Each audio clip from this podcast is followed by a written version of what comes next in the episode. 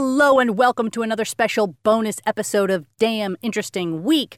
This bonus episode is especially close to my heart as someone who has worked both for and with some of the greatest creative minds in this industry. It is, of course, on the subject of gaming. If you're not a gamer yourself, don't worry, you don't need to be one to enjoy this episode because we're damn interesting. So, we're going to dig into the science, history, finances, and admittedly, sometimes very weird psychology of gaming. We hope you enjoy this look back through the archives as we all try to get through our summer in one piece. My name is Jennifer Lee Noonan, I'm Angela Epley. I'm Weisper Chen. and these were some damn interesting weeks.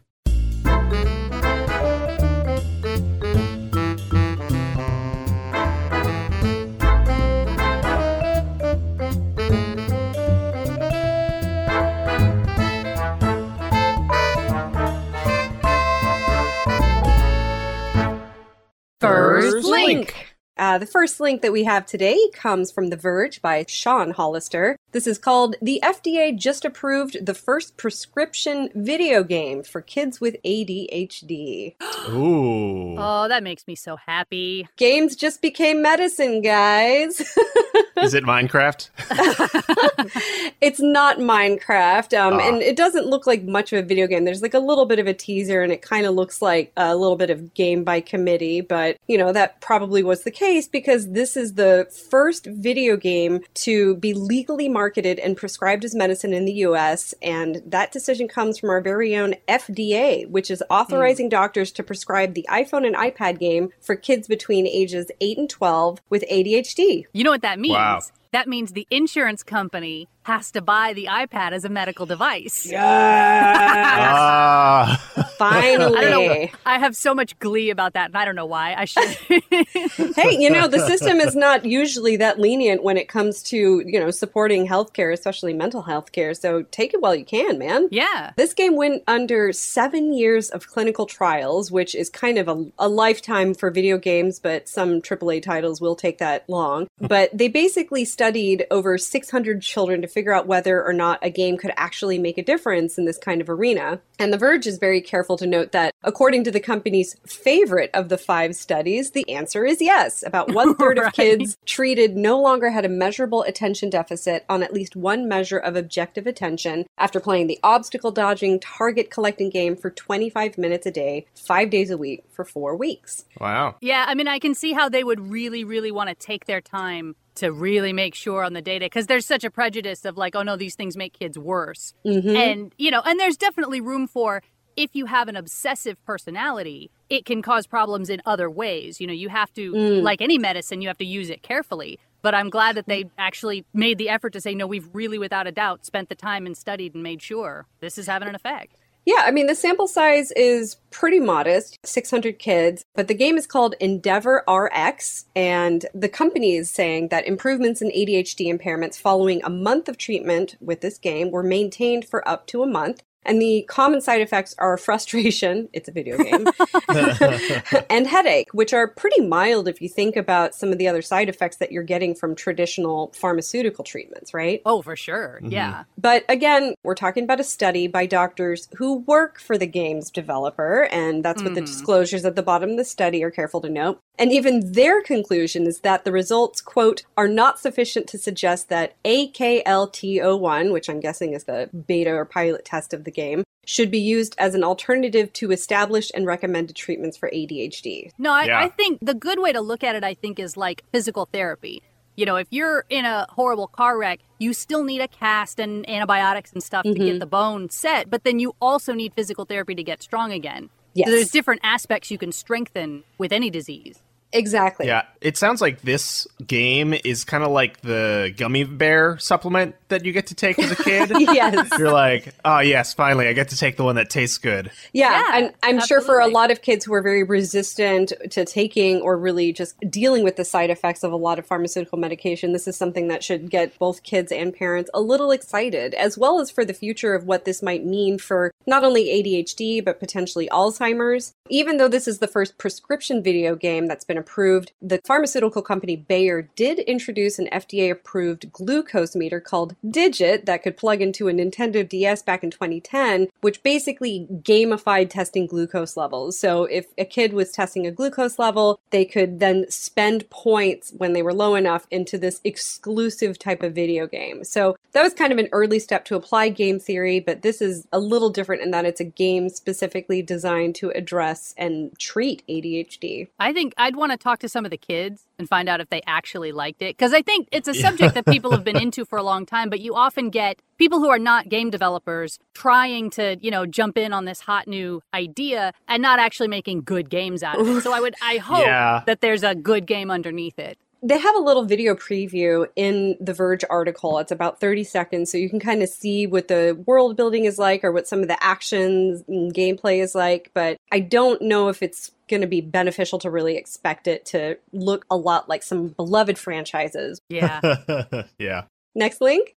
Next link. Well, this one from Kyle Orland at Ars Technica is called How a Speedrunner Broke Super Mario Brothers' Biggest Barrier. Huh. So, first off, let's talk about speedrunning. It's a particular style of gameplay where the only goal is to beat a video game in the shortest time possible. Oh, yeah, Speedrunners, I love speedruns. do you? yeah, yeah. Stress me out. Well, uh, speedrunners don't care about the points or the extra items or anything except getting to the end, right? hmm And like all things digital, a thriving community has built up around the people who are really into this. Maybe Way's part of it, but aside from the various message boards where people share their tips and tricks, there is an official site, speedrun.com, where you can use approved software to record and register your best runs for any game out there. Because this is a philosophy more than a specific game. So, like Super Mario Mhm. Brothers is in there because it's one of the uh, one of the classics. But you can do Mhm. this for any game if you decide you want to. True. So, one of the big rules in the speedrunning community is that a human has to be pushing the buttons because it's possible to just program a perfect run. And that's known as a tool assisted speedrun or TAS. And there is a place for it. TASs are still useful because they set a benchmark for what is theoretically possible. And then bit by bit, the human speedrunners try to inch closer to that goal. Hmm. So, in the case of Super Mario Brothers, the fastest TAS, which remains unbroken since 2011, sets the limit at 4 minutes 54.03 seconds. And that- like that's beating the entire game from Whoa. the first world to the entire rescuing the princess, four and a half minutes. Well, I mean, are minutes. are we counting like the warps that will like help you skip over worlds and stuff like that? Oh yeah, that- yeah, yeah. You use the Okay. warps, and you also get to use bugs. So for the Ah. TAS, it would actually be impossible for a human to pull off because it relies on an acceleration bug that requires pushing both the left and right directional buttons at the same time, which you can't do on an original Super NES controller. So it's Mhm. considered acceptable to take advantage of a bug if it's part of the original code and hardware. But you can't do anything that a kid in the 80s with a physical copy of the game couldn't have done. Mm. So, you know, when someone finds a new bug that shaves off a few milliseconds, it spreads like wildfire through the community. As the article notes, discussing these glitches in full detail would take an entire separate article, but they do list a few of the standard ones just to give you an idea of what kind of precision these players are operating at. So, for example, moving Mario with sub pixel precision allows a player to get Mario's foot partially stuck in a wall. And if you time it just right and then jump repeatedly from that position, Mario can run all the way through certain walls, which saves a fraction of a second in some key spots of the game. And that's the kind of level that we're talking about where people like, I saved one tenth of a second, and that puts me in the leaderboard. and if you do a version of this wall clipping move at the base of the flag at the end of each level, you can skip the flag lowering animation, which saves a huge amount of time. Huh. There's also the wrong warp bug, which happens because the game can only load one value at a time in the memory slot for where does a pipe go. So, by carefully scrolling Mario's position on the screen and then backtracking just as the next pipe value is loaded, you can fool the game into loading the wrong value and warping Mario to an unintended location. so, you know, even though it sounds like cheating, it's important to remember that in order to do these types of moves, the player has to be moving with frame perfect precision. And this game runs at 60 frames per second. So when we say frame perfect, that's 160th of a second. And these guys are so good at this that they've even held exhibitions where they play blindfolded Oh because my they've got the muscle memory Wow. down just like they were playing a musical instrument. Wow. Yeah. The other big thing about Super Mario Brothers speedrunning in particular is the so called frame rule. So basically, each level ends with a blackout screen while it loads the next level, and these are triggered on a steady 21 frame timer. So it's a little like a bus that leaves for the next level every 0.35 seconds. Even if you get to the end of the level a few frames earlier, you end up waiting for the same bus and not saving any time. So when a Hmm. new human record is set, it's almost always a 0.35 second improvement over the previous best. And to get back to the actual subject of this article, that is in fact exactly what user Niftski has just pulled off. His final time, which he was streaming live when it happened, was 4 minutes 54.948 seconds, which is just 9 frames off the theoretical human limit calculated by the TAS. Wow. Wow. Yeah. Aside from pulling off every standard move perfectly, which is an unbelievable feat in itself, he Uh-huh. innovated a few new moves, including letting go of the right directional button for exactly two frames in the middle of the level, which is just one thirtieth of a second. Like, I don't even think I could move my hand that fast if I wanted to, let alone on command when you're supposed to. Right? And when that final time came in, everyone watching knew what he had done. The all caps comments flooded the screen, and Nifty himself is on the recording. He starts screaming and saying, Come on, dude, stay calm, don't throw up. But like, this is super important to these guys. The article compared it to speedrunning's version of the four minute mile. Like having broken Wow. this this level is just amazing for these guys who care about this stuff. And I mean, these are so fun to watch just towards the very end because, like, when they beat these records, they lose Yeah. their minds. Yeah. Like, they are so excited. It's it's amazing. It's incredible. Well, and it's under five minutes. You can watch the whole thing. Like they have the video Yeah. of his run in the article, and you can. I mean, you can sit there and watch it. I was having this like nostalgia of like, oh yeah, I remember that level, and oh yeah, and oh the game's over. Like he just beat the whole thing. That's astonishing. and he's not resting on his laurels. Niftski already has plans to set new records, including one for Minus World, which is a level that is an entire bug in and of itself and isn't supposed to be included in the game. But everybody knows how to get there, and beating it in a particular time is also part of the glory, I guess you could say. I feel like I'm not doing enough with my life. I don't know. But you know what? If they're having fun, there's something to be said for pushing yourself to a particular limit. And Of course. there's dexterity involved. I mean, like I said, you, they've got a camera on the guy's face, but they also have a camera on his hands. And you can watch what he's doing. Ooh, wow. It's just, yeah, it's like a piano player, but way more precise. It's very cool looking. so I gotta recommend for anybody who's interested in this topic, there's a tool-assisted speedrun explanation video called Super Mario 64 Rolling Rocks 0.5 A presses. so this person explains how he was able to beat a level using half a press of a button, Ugh. including very technical details of like what that means, how it works. There's like a whole side dialogue into like the parallel universe mechanic. It's 30 minutes long and it's absolutely worth your time because you're going to be clutching your head by the end of it just in sheer awe of the amount of detail that they go into. Anyways, that's my recommendation. Very into these videos whenever they come up. yeah, it just goes to show we haven't lost any of our skill or artistry. We've just redirected it to other things. You know, like Mhm. Mozart was really good at the violin, and this kid's really good at Super Mario Brothers. Like, it's still finger dexterity. yeah, I mean, hilariously nowadays, I think violinists are more nerdy than video game players. So. oh, sure. And I, I say that as a former viola player, so I agree. Oh. Next link. Next link. All right, well, this next one is a new study from the University of Cambridge. The headline is Game Combats Political Misinformation by Letting Players Undermine Democracy. Oh, so dear. it sounds terrifying, but it's actually very cute. Uh, researchers have created a video game called Harmony Square, in which players are recruited as a chief disinformation officer and are supposed to use tactics such as trolling to sabotage elections in a peaceful town. Oh my gosh. The article includes a link to the game, which is short but very fun. And more importantly, they've done the data collection to show that playing this game makes people more aware of misinformation techniques and better able to spot when these Ah. tactics are being used against them in the real world. They were also very quick to note that among the study participants, their political leanings had no bearing on how good or bad they were at determining various misinformation, and they all got better after playing. okay. Yeah. All right. The study was funded by the U.S. Department of State's Global Engagement Center and the Department of Homeland Security, Cybersecurity, and Infrastructure Security Agency. I'm not sure why they need security twice in that acronym, but I won't argue with them.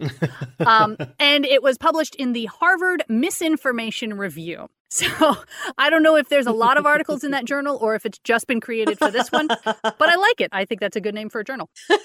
they described the game as an example of pre-bunking, which has been shown in other studies to be more effective than debunking a bad information source after the fact. Right. Mm, so you're sort of mm-hmm. preparing people with skills before they go out there and are exposed to things.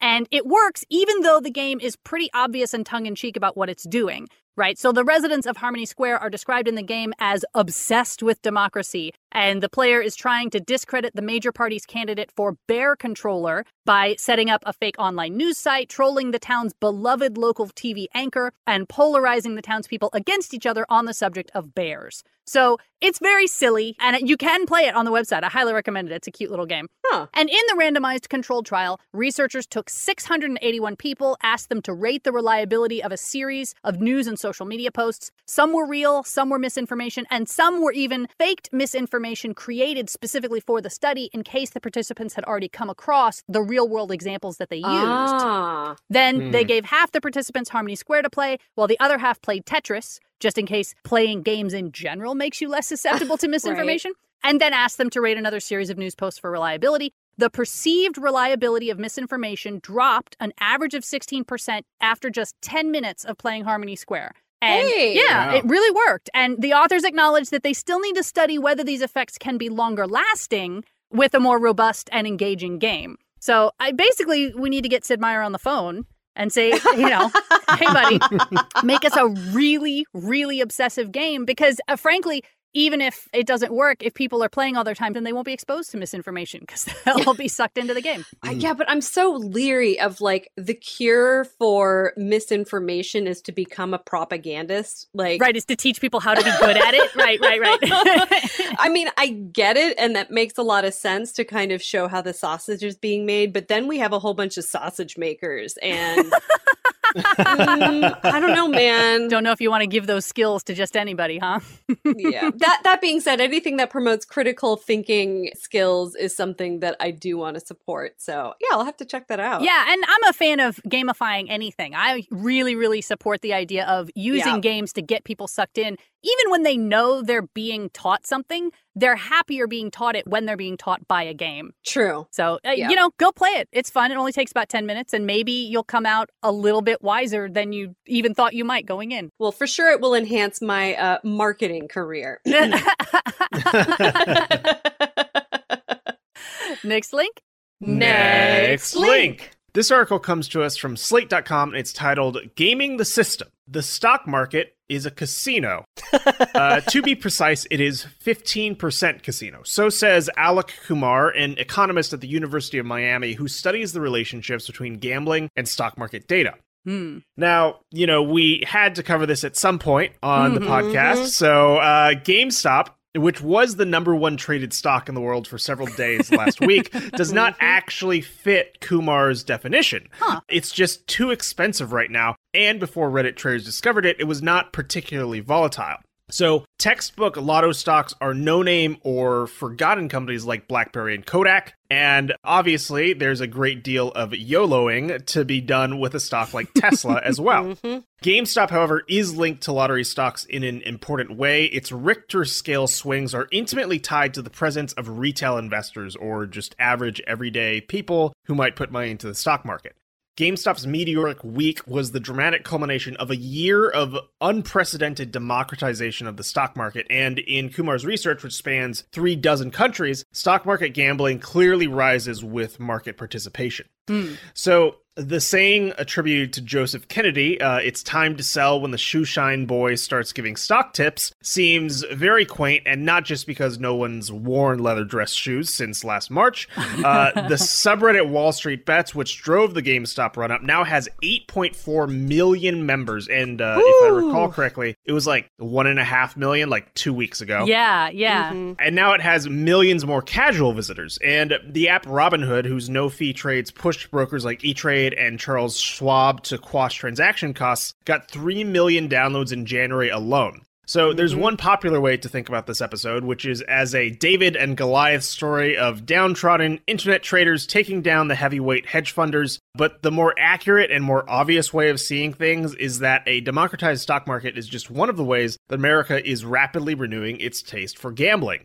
Hmm. Typically, stock market gambling is correlated with casino restrictions, Kumar says, which reflects a fixed baseline desire to place bets shifting to what's available, a theory that may apply to pandemic era closures of actual casinos. But what does not follow is that more widespread stock market access necessarily eats into the popular appetite for casino gambling. And on the contrary, many forms of gambling may thrive at the same time. It all kind of happens at once. Hmm. In July, DC's Capital One Arena became the first NBA venue to open an on site sports book with a ceremony that featured season ticket holders of the Capitals, Mystics, and Wizards making bets. And even the Commodity Futures Trading Commission is entertaining a proposal to open futures markets for NFL games. And I don't really know what that looks like or how that works exactly because, you know, normally it's a market. price. Yeah, but uh, I guess they're just betting on, on some spread of, of wins or something like that. I don't know, but that's pretty wild. The sports betting frenzy comes on the heels of a May 2018 Supreme Court decision that ended Nevada's monopoly on the practice. And ah. since that decision, more than two dozen states and the District of Columbia have approved sports bets. And no one really knows how big the market is at this point, but it's likely in the tens of billions.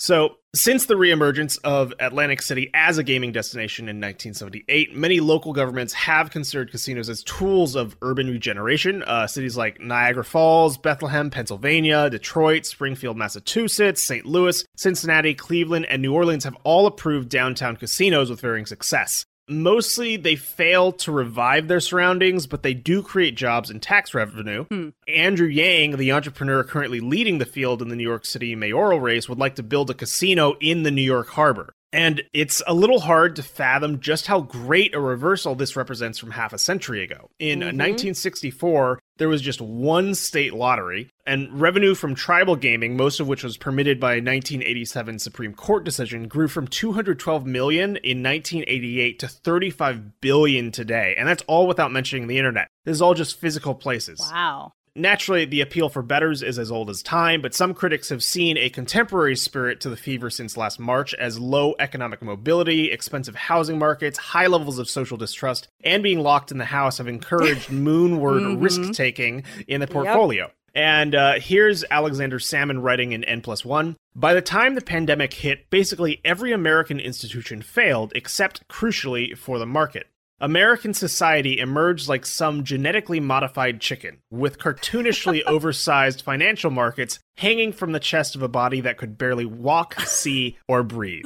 I mean, where's the lie, right? Yeah. yeah, I'm not going to say it's wrong. It's just super depressing. Yeah. No. and I love how, like, in that laundry list of like what all caused this, they didn't mention the word like rampant widening inequality once. Yeah, because Yeah. that's a real factor. When money is tighter, people spend more on lottery tickets. Yeah. And then when people see other people, you know, living in luxury, like we've got all of our influencers and celebrities mm-hmm. on Instagram doing, we feel, if not entitled, then there's that aspirational component. Yeah. Absolutely. I mean, the next paragraph is actually as user B217 put it on Wall Street Bets on Wednesday, they really think losing some money is new to the 99%. The 1% literally rob us and cheat us out of money every single day. This isn't anything new. This is just mm-hmm. the closest we've gotten to flipping things in our favor slightly, even if it was only something like 0.012% of their wealth. Right.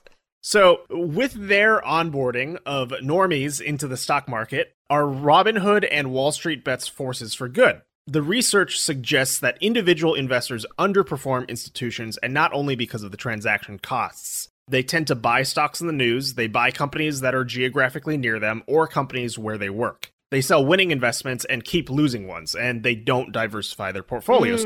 I personally knew it was time to look away from GameStop entirely once my mom was calling me about it. Yeah, you're like, no, it's done now. That's Yeah, it's over. It's all over. Uh, same thing with Dogecoin, although that is still rocketing. Thanks, Elon.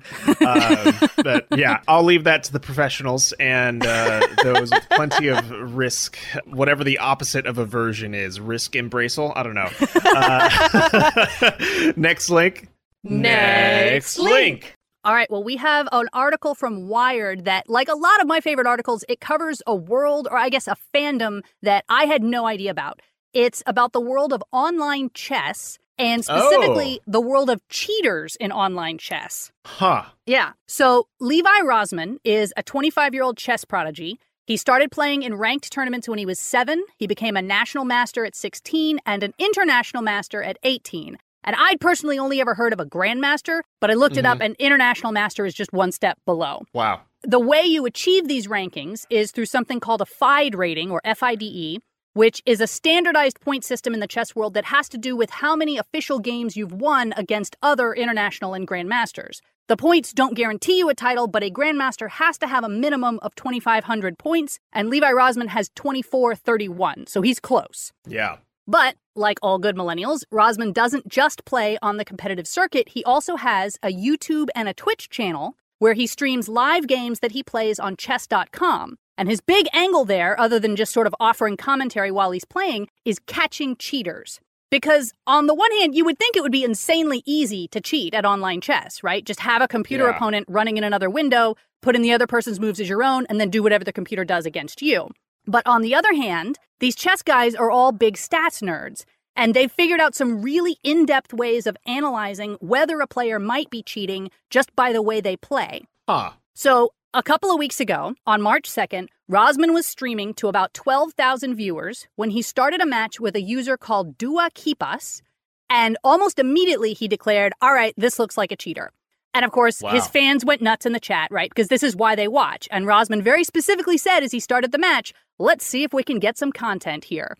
So they're having fun with it, but it's very clearly, uh, th- there's definitely an element of that kind of schadenfreude thing on the internet where you're like trying to out somebody and ruin their lives. You know, Mhm. little stuff. So as they're playing, Rozman is pointing out a bunch of inconsistencies, like the fact that Dewa Kipas was ranked at 2,300 points, but had no actual titles to go along with it, and a thousand of those points had been gained in just the last month. Wow. Another suspicious thing was that when you're playing at Rozman's skill level, the obvious moves play out really quickly, while you spend more time thinking about the complicated moves. But Dewa Kipas took around 7 to 10 seconds for every move, hard or easy. So, when the match was over, which Dewa Kipas won in just 10 minutes, Rozman used a sort of known online tool to analyze how similar his moves were to what the most common chess algorithms would have chosen. Hmm. He scored a 94% similarity compared to Rozman's 76%. And in two of his last 10 games, Dewa Kipas had hit over 99%. So Rozman reported the account, chess.com banned him, and the fans were happy. But here's where it starts to get ugly and very weird. The next morning, Rozman woke up to this avalanche of abusive posts, mostly Oh, in boy. Indonesian, accusing him of using his celebrity status in the chess world to ban a legitimate player because he was just a sore loser. There were numerous death threats, not just to him, but to his girlfriend's accounts as well. And Rozman pretty quickly figured out that the hate was all coming from an anime superfan page on Facebook, whose owner just happened to be Dewa Kipas's son. Huh. He said his father's real name is Dadang Subur, and he's a 60 year old bird feed seller in Indonesia. As the article describes it, in terse bullet points above an endless scroll of anime memes, Akbar told a much different version of the match how his father had played a famous Twitch streamer and won, and was then mass reported by Rozman's huge fan base. He said Subur was a retired professional chess player who'd only recently discovered online chess, which explained the meteoric rise from a complete unknown. Yeah. Yeah, I mean, I was thinking like a thousand points in a month. You either have to be cheating or you have to have already been a pro and you just started. right. And you, even then, you have to play like eight hours a day. Like, just Yeah. winning that many matches is very difficult. Yeah. So the whole thing went viral on multiple platforms, causing a chess subreddit to get temporarily shut down by moderators and forcing Rozman to lock all his accounts. Wow. It also became a big PR problem for chess.com, who had to come out and sort of reassure everybody that reported accounts are not just blocked based on someone's word. The administrators go through this long, careful process with like seven different people to determine whether someone is really cheating. So Rozman obviously did not appreciate all the harassment, and he reached out to the Sun to try to resolve things peacefully.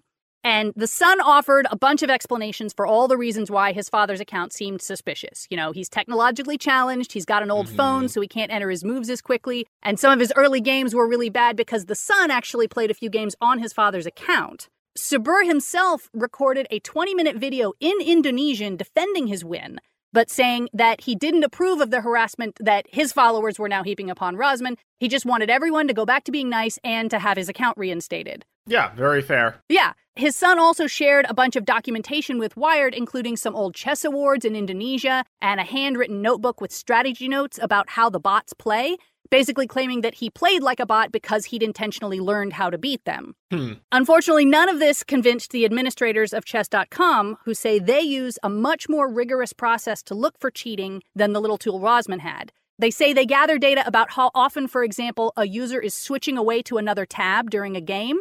And they can even tell when a player has a chat window open with another live player who's feeding them moves. Wow. COO Danny Rensch said that while this is one of the most crazy controversies online chess has ever seen, the fact remains that this was, quote, an absolute, absolute certain case of cheating. Meanwhile, two weeks later, Rozman's YouTube account is still receiving about one nasty message every few minutes. And Subur and his sons say they're trying to get an Indonesian grandmaster to come to their house in person and play Subur live on camera so he can prove himself. Wow. I Yeah, it feels uh, very underworldy. Like, you Yeah. know, there's going to be a murder at the end of this story that just got way out of hand. I mean, I understand why some people would take chess seriously, but it's interesting that, you know, the story sounds very plausible and very convincing. You know, like, oh, Right. he's just an older man who has been playing chess for years and only just Mhm. discovered it and, you know, all these other reasons and blah, blah. But the admins are saying, yeah, no, we, we got you. So it's like, is all of this just a guise? Like, is this just wounded ego at having gotten caught, you know? Like, I Mhm. don't know. It's, it's very, very strange. Yeah, well, and you can also imagine, like, even if you're using the moves to make yourself better, you know, you're like, oh, Mhm. this is the move I would make. What would the computer do? Oh, I see why that's better. Okay. And it just never even occurred to him that Yeah. cheating in an online forum would just rain hell down upon him. Yeah. and the other guy. yeah, you don't think of the chess world as being embodied by extremely yeah. online aggressive people. But the article did note that a big reason for a lot of this is because during the pandemic, people have started watching chess Twitch streamers way more. Yeah. Both because they're at home and because of the Queen's Gambit, like interest in chess has just skyrocketed. So you now have a lot of people watching who weren't necessarily giant chess fans, but are definitely fans of seeing people get taken down online. So Yeah, my wife is actually very into these chess videos on YouTube as well now, and Mm-hmm. I was kind of surprised to see that, especially uh, younger chess pros know how to put on a show and know how to be entertaining. They Mhm. completely busted my preconception of you know chess people as like utterly silent, Right, and just right. super smart but externally boring. I can't wait till we have like the newest, hippest product endorsements from chess players. yeah. All right. Well, that's going to wrap it up for this bonus episode. We hope you've enjoyed it. As always, if you like our podcast and want to support us, you can do so at patreon.com slash damn interesting week. In the meantime, my name is Jennifer Lee Noonan, I'm Angela Epley. I'm Whisper Chen. And we hope you have a damn interesting week. Bye bye.